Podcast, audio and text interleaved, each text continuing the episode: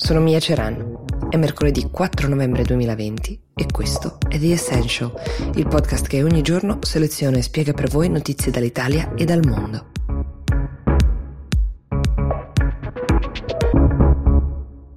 Too early to call, troppo presto per dirlo, ma anche too close to call, troppo stretta è la forbice alle 6 del mattino italiane, cioè mezzanotte a Washington, per dire chi sarà il prossimo presidente degli Stati Uniti e potremmo non saperlo neanche domani, potrebbero volerci dei giorni.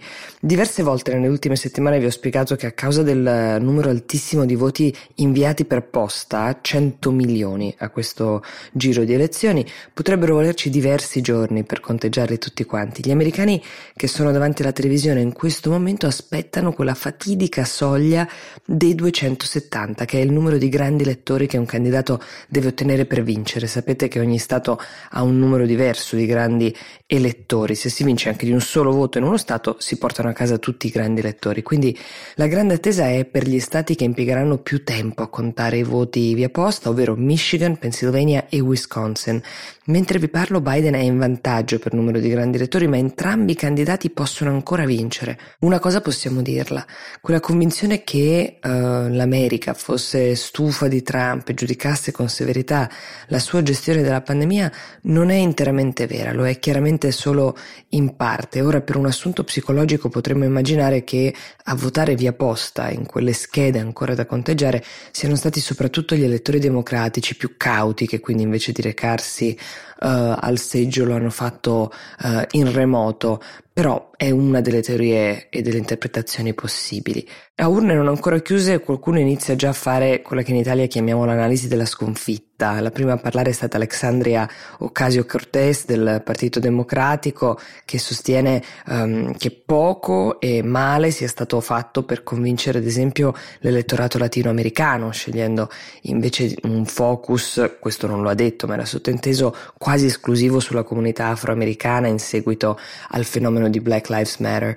Trump, uh, sospendendo ogni valutazione sui contenuti e sui modi, ha fatto una rimonta clamorosa che lo ha portato a rimanere in gara ancora adesso. Immaginate in questo paese enorme quanti seggi, quante situazioni parallele concorrono a restituirci questo risultato. Mentre vi parlo, ad esempio, la Georgia diventa una terra contesa importantissima. Sembra uh, che se la stia giudicando Trump, però mancano i voti di Atlanta e solitamente le grandi città come Atlanta um, ospitano la maggior parte dei voti democratici. Ecco però che nella contea di Fulton, che è quella uh, dove si trova Atlanta, si sono fermati i conteggi perché un tubo dell'acqua si è rotto in una stanza dove venivano processate le schede del voto via posta. Questo per darvi l'idea di quanti inconvenienti anche possono avvenire.